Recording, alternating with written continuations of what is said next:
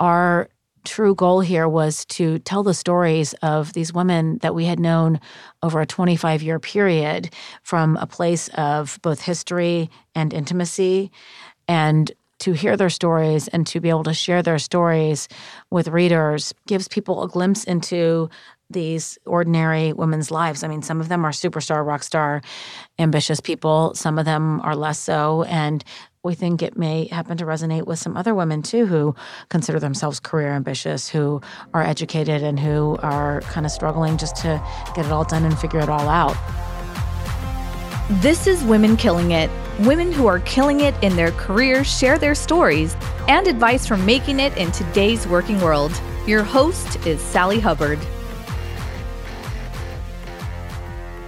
Today's guests are Elizabeth Wallace and Hana Schank, who are the authors of The Ambition Decisions What Women Know About Work, Family, and the Path to Building a Life. Congratulations, you guys. You are killing it. Thank, Thank you. you. So, you are my first returning guests that I've had on the podcast. I talked to Liz and Hana back in episode 44 and 45. We had so much to talk about that we turned it into two episodes.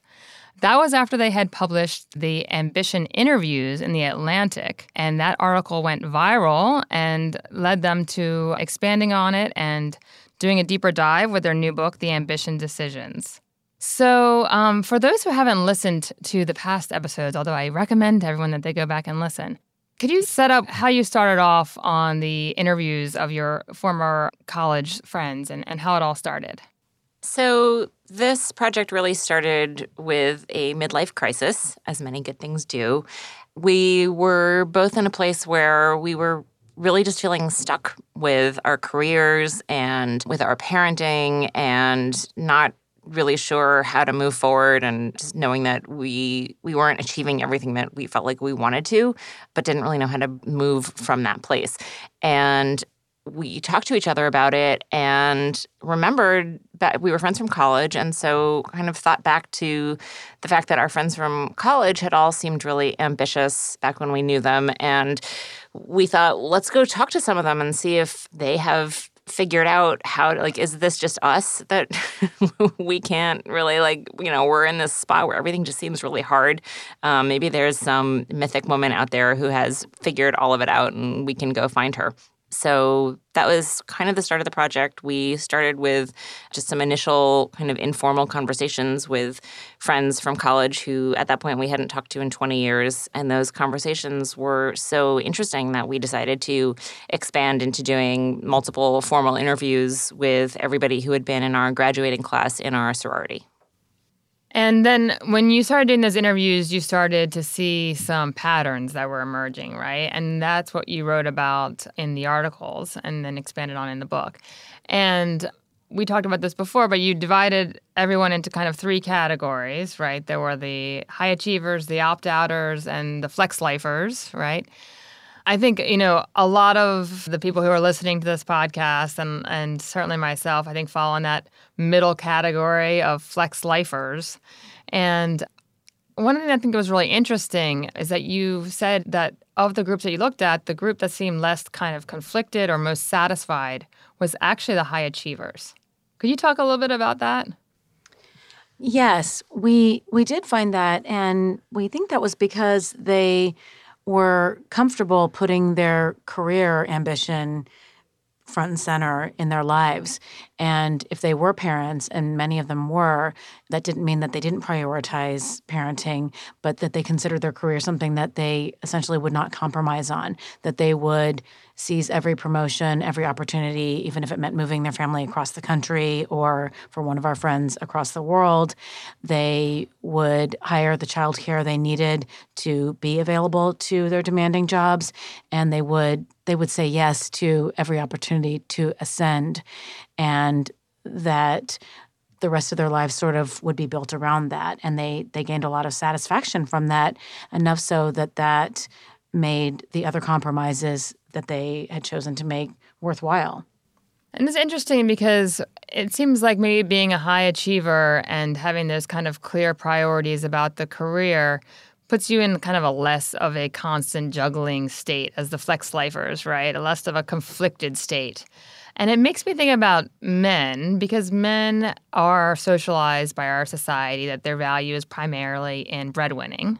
And women are socialized that their value is primarily in caregiving, you know, with general strokes. These are the, the language and the and you know the broad pressures that are put on us based on gender in, in this society. And so I wonder when we're talking all the time about balancing and juggling and it seems to be more of a women issue, even though there's a lot more men now that want to have more active roles as fathers than, say, in my generation. And so I wonder is it easier to be a man because are they lacking this struggle that we constantly are having about do I prioritize my career? Do I not take this opportunity? Am I going to be a bad mom if I go for this thing? Like, there seems to be less of that struggle. And I wonder if it's because they're more if there if you think that there's an alignment almost between the high achiever category and the role that maybe society puts men in. Mm-hmm. There's definitely a whole second book in here where we go and interview 43 men and ask them about that. there we go. um, if somebody wants to fund us to do that, we'd be more than happy to do that. I I think it's hard to like we can't really speak for how men feel about things because we haven't you know beyond anecdotally what we've observed in our lives. Um, I will say that since we wrote the Atlantic series and in between writing that and writing the book, this phrase emotional labor has become popular. And it's a real thing that affects women to a degree that it doesn't men. And I will give an example from today, which is that um, we are in the middle of doing book promotion. I have been somewhat lax in my day job while we've been doing the book promotion. And I'm like needing to get back to that this morning, needing to kind of promote a million things, and woke up at four o'clock in the morning and thought, my son is going away to sleepaway camp and we have not bought him stamps. So I need to, so I like, I got up and I made a list of like, we need to buy him stamps. We need to make sure he has an address book. My husband is not doing, like, that is just not a thing that would ever happen to him ever. And he is a very present parent. So I think that there is just a piece of the way that women function that we think about these things. And I was thinking about the fact that one of our interviewees, the first interview that we did with her, she's a high achiever. Um, she is also married to a high achiever, so they're one of our few power couples that we found. And we asked her what things her husband did, and she said, He's very good at getting things. Whatever you need, he will get it. And at the time, I thought, that's the weirdest thing to say. Like, I can't, what does that even mean to be good at getting things? But I've been thinking about it a lot lately because I think, like, so this morning I woke up and I texted my husband and I was like, can you get stamps? because he's the get like that that is actually his role my role is i think about the fact that we need the stamps and then he goes and gets them so i think that for whatever reason. It's ridiculous right? It's so funny. Um, and it's funny because it didn't it didn't strike me as strange at all that she said because i was like oh yeah no i know it he he gets he gets the milk if they run out of milk. He gets the wine if they run out of wine. He gets he goes and picks up the takeout. Yes but i mean and that's totally how we function too. I just never really thought about it but i think also in part since writing this i feel more comfortable with like being like, well, I'm thinking about all this stuff, yeah. so I don't feel bad that like he's doing the getting because like he, I think he likes to do it. That's like his, that's his part. So that was a very circuitous answer to the fact that I just think some men are just never going to wake up at four o'clock in the morning and think we need to buy stamps. It's just not going to happen. I totally agree about this emotional labor thing. And the thing that I find really frustrating about emotional labor is that it's invisible. My husband and I, like a lot of couples, spend a lot of time kind of keeping score like what have you done? What have i done? And i try not to do that but he'll he will often feel like he's doing everything and he doesn't understand all the things that i'm doing that are invisible mm-hmm. right? And so the burden of having to think about everything is actually a big burden right? You know it's like being the ceo they say women's the ceo of the family right? Giving orders to someone else is actually the like higher level, more involved role, of figuring out what needs to happen.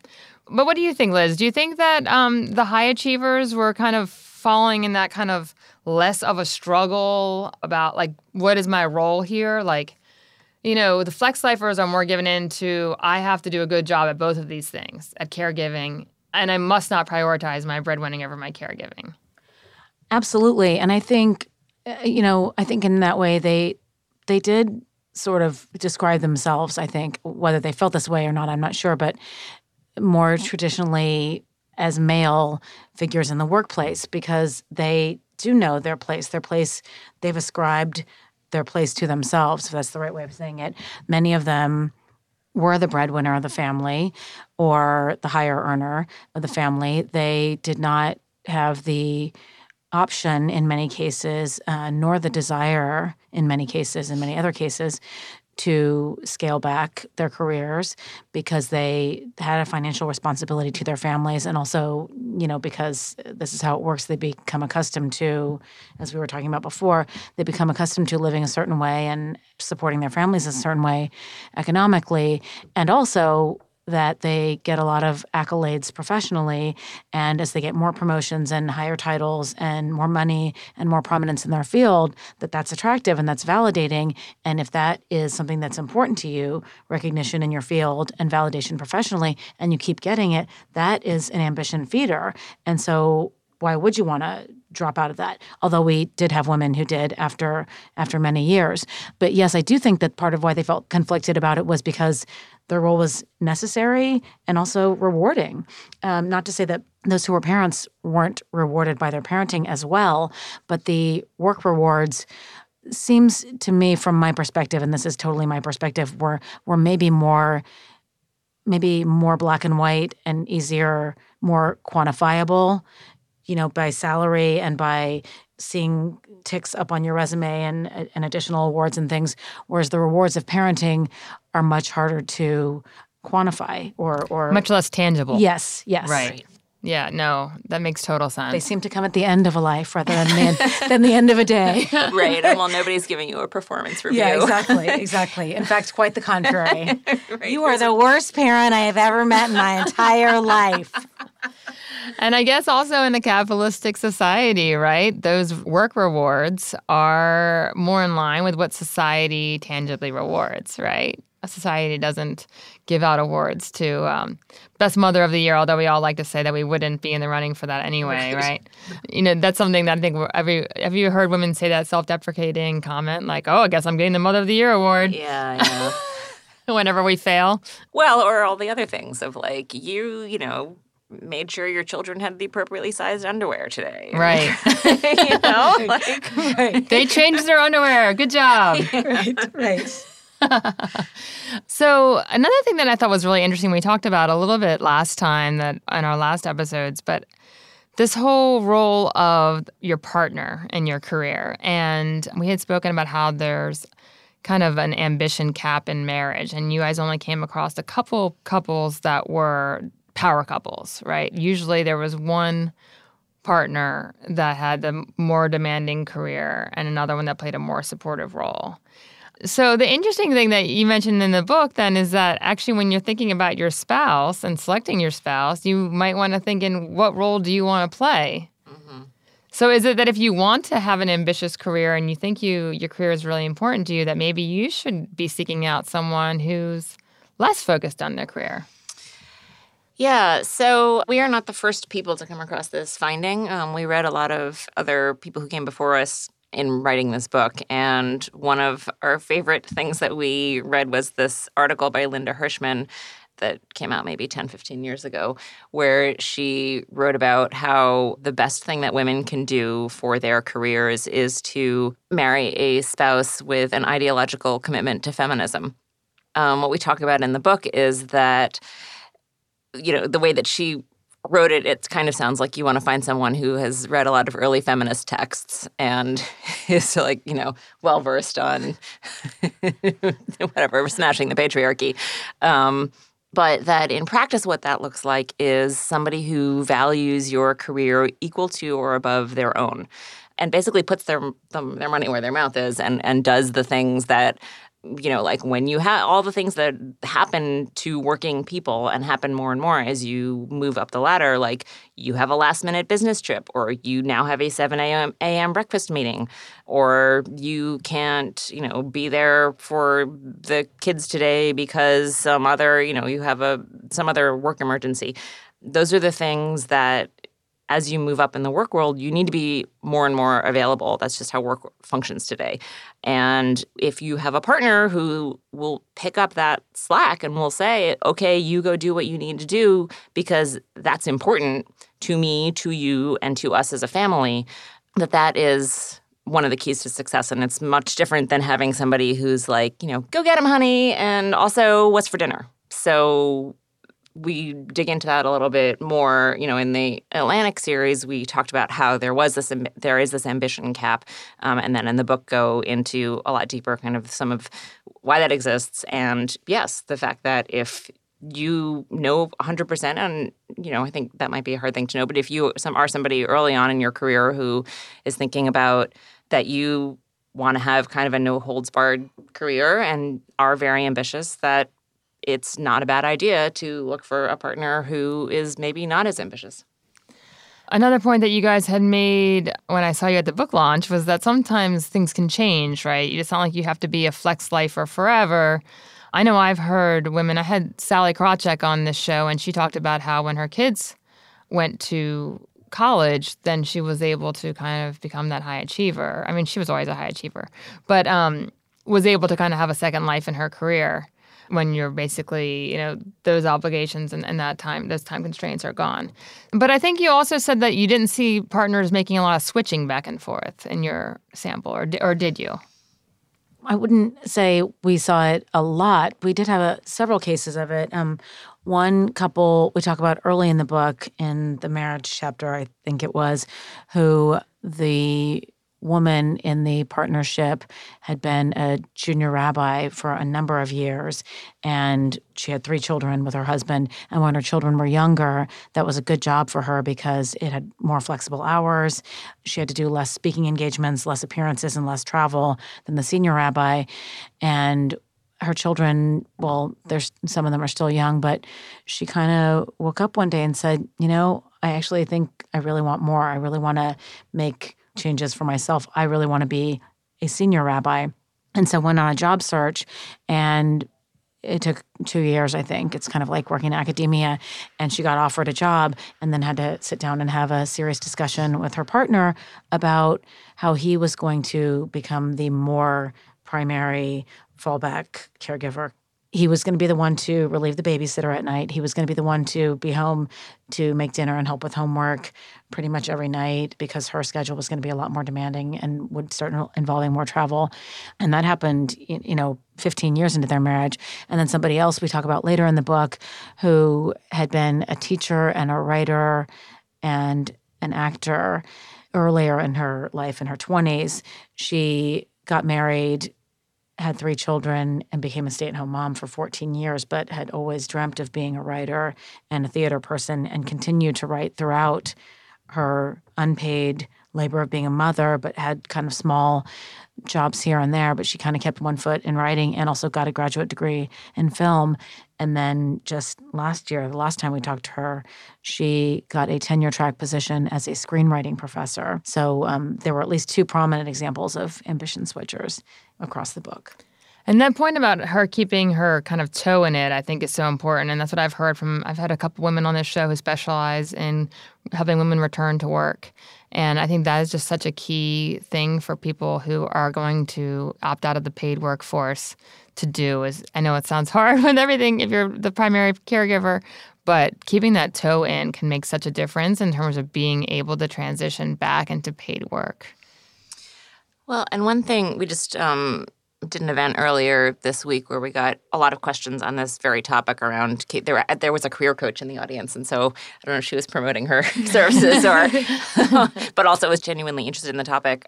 And one thing that we talked about there, and then also and also in the book, is this idea that you need to invest in your career and there's one woman in the book who talks about how early on in her career she other women gave her the advice that she should pay for the childcare now, even though it was an exorbitant expense and you know felt like at the time financially it didn't make sense but that if she looked at it as an investment in her career that it would pay off down the road. And for her it paid off very well. She's in finance. So you know in general we found that women do this childcare calculus. And especially if you are primarily staying at home and looking at like picking up some freelance, you know, hourly freelance work here and there, and you need to like pay a sitter to do it. And you're like, I barely make enough to cover the cost of the sitter. We heard that time and time again. I barely made enough to cover the cost of the sitter.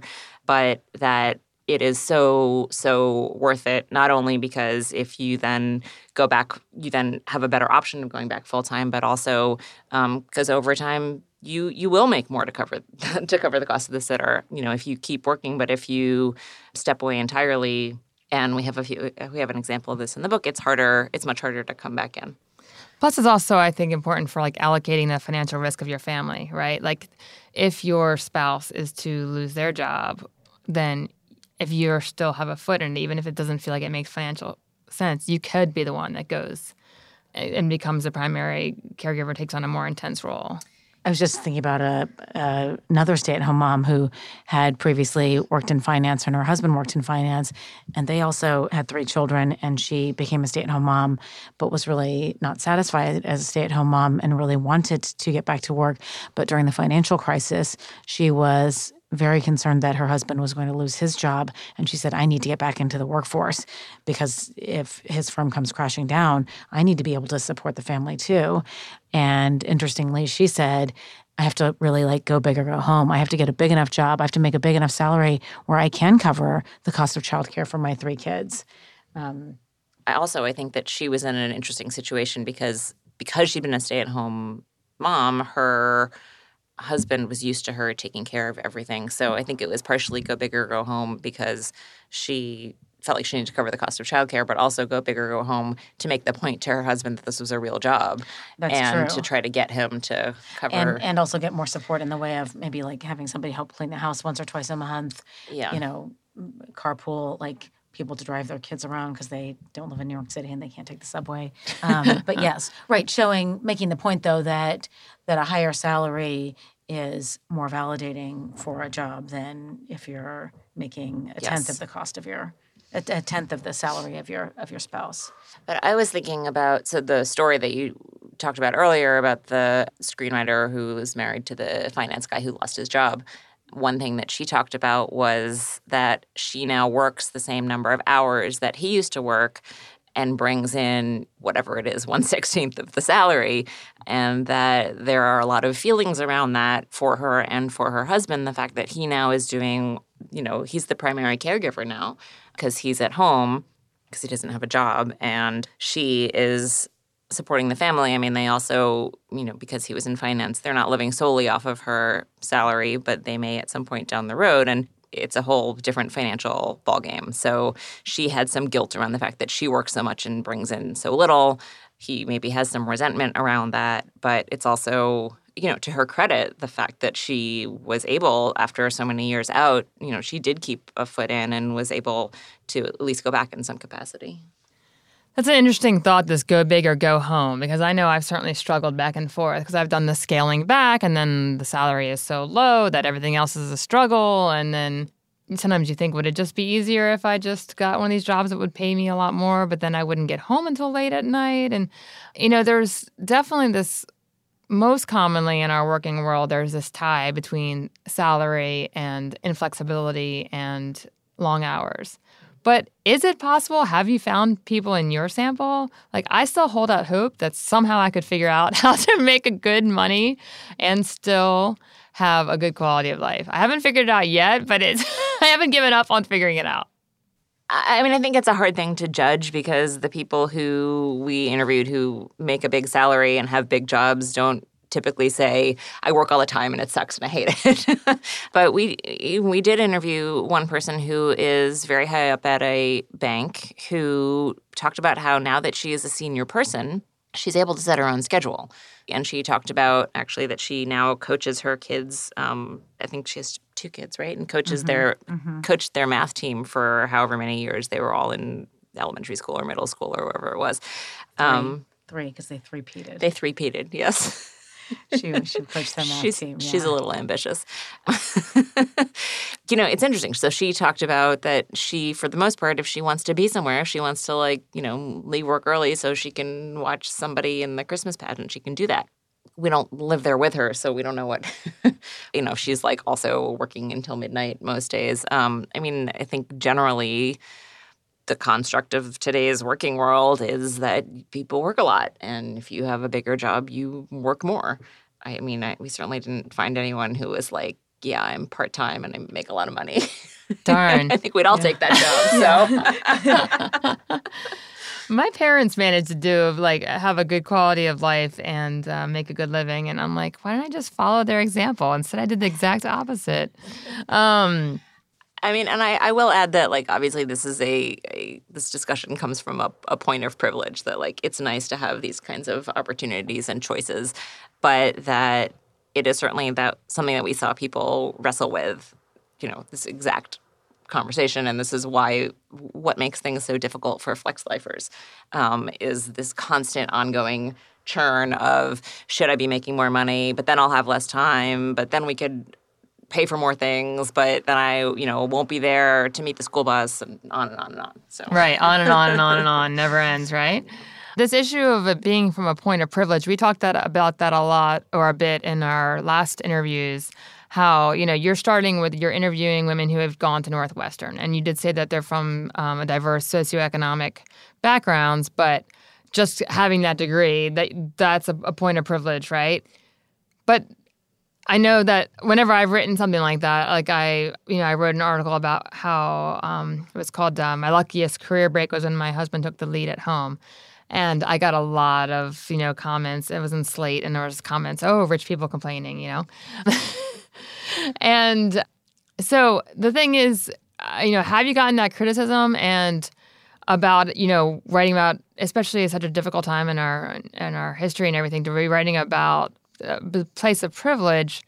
The thing that I always say, like, if the privileged women can't do it, then there's not hope for anybody, right? like, um, but what if you know how have have you had to deal with that issue, or what's the challenge of writing from this perspective? The challenge of writing from this perspective is that you if you have a, a, a, sort of quote unquote niche group, and I would say 43 women is by, I don't know if that's a niche group, but it's a small set of people that we talked to. And when we started talking to our friends, this project started as a way for us to answer questions that we were having with each other and in our own minds about our, our own, what we saw as our own ambition and career shortcomings. And we decided to talk to some other friends that we had known at that time when we were in college together. We were college roommates our senior year. And we decided to go back and ask them some questions that we had asked each other. They were there when we had these original conversations about our ambition that we remembered, that we reflected upon. And when we started those conversations, we at that point didn't have any intention, frankly, of writing a book or thinking that we were gathering data in any way. And it was only after we had interviewed maybe half of our subjects and certainly by the time we got to 43 that we heard that we heard so many themes that resonated with us and with other women that we talked to that we thought oh there's some interesting answers for some people here. And you know not every book not every tv show not every um, not every movie not every ted talk not every podcast is going to answer everybody's questions, nor do I think that everything can be everything to all people. And I think that things can be valuable without being totally comprehensive. And I think that our true goal here was to tell the stories of these women that we had known over a 25 year period from a place of both history and intimacy so we had we had access to a little bit more of their inner lives than if we were say a stranger journalist interviewing them. And to hear their stories and to be able to share their stories with readers we think gives people a glimpse into these sort of you could say ordinary women's lives. I mean some of them are superstar rock star ambitious people. Some of them are less so. And they are they are a subset of people that we knew at one time that tells a story of our lives, really. This book's, as you know, this book's very, very personal to us. And that we think it may happen to resonate with some other women too who consider themselves career ambitious, who are educated and who are kind of struggling just to get it all done and figure it all out, which doesn't which doesn't answer the questions of all of the atrocities that we have to face in the world today, but I think you can do both. You can question where you are in the world existentially and also understand that you have privilege and talk about issues that are germane to your life and do both of those things and they can both be true and can both be valuable at the same time. And then in terms of uh, you were just saying that some were more ambitious than others. Did you also kind of arrive at a different definition of ambition? And I know it's always a big challenge to define even success, right? Does success mean the big job? Does success mean you are getting to pick your kid up from the school bus? You know, I'm conflicted with all of this because I feel like, on the one hand, I like the fact that I think women are a bit more thoughtful about wanting to have a balanced life. On the other hand, I want more women to make more money because in a capitalist society, money is power. And it's not a good thing for all the money to be held, the vast majority of the money to be held, and the wealth to be held by men, because that means they have the most power and influence. And we get the kinds of policies and situations that we're having um, when we don't have a balanced power structure. So I'm like, women, make more money, make more money. Oh wait, you you want to be able to hang out with your kid after school? Okay, I get it, but I want you to make more money. Um, so I know like ambition, like you said, could mean a lot of different things. Like, so what was kind of the thought process and learnings that you got about ambition and success and, and how to define it? Um, so I want to come, I want to talk about that in a minute, but I also want to say that one of the conclusions that we came to in our book is that that men need to change. So yes, that is a definition of you know you want money is power, and I think we sort of came to this project being like, why aren't there more you know women senators, and why why aren't there more female CEOs?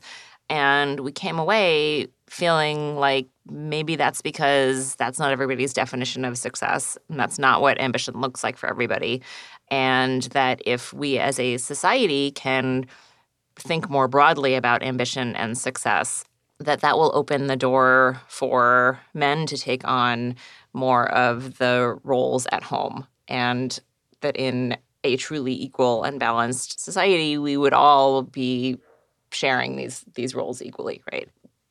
So when we first started doing these interviews you know as i said we were looking kind of for answers for like was there somebody who had this figured out and i think we were coming very much from a place of success is career success and ambition looks like career ambition.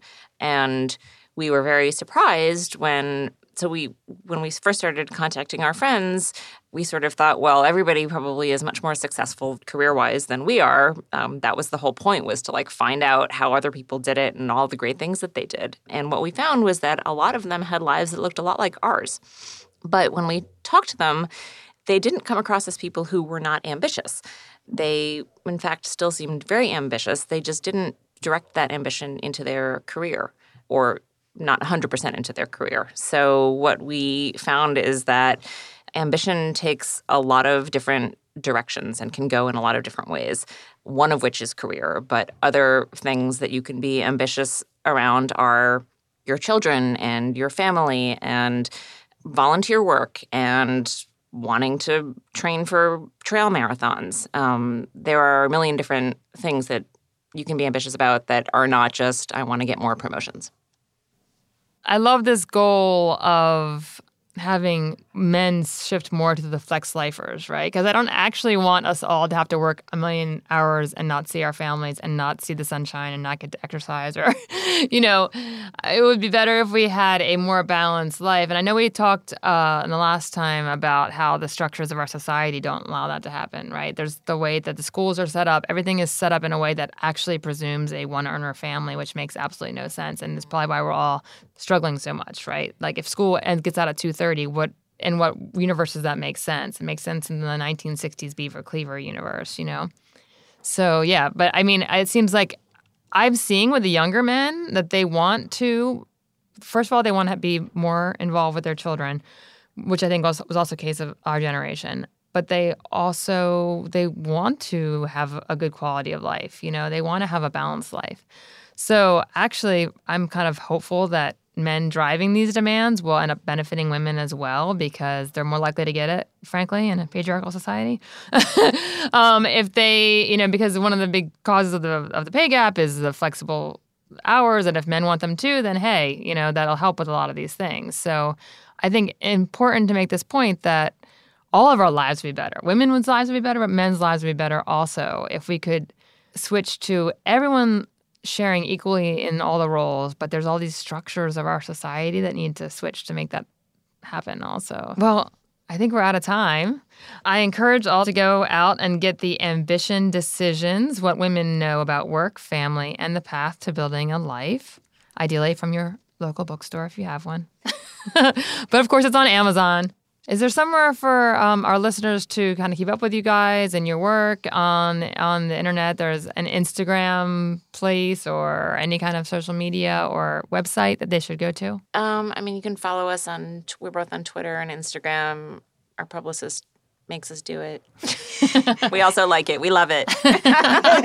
yes.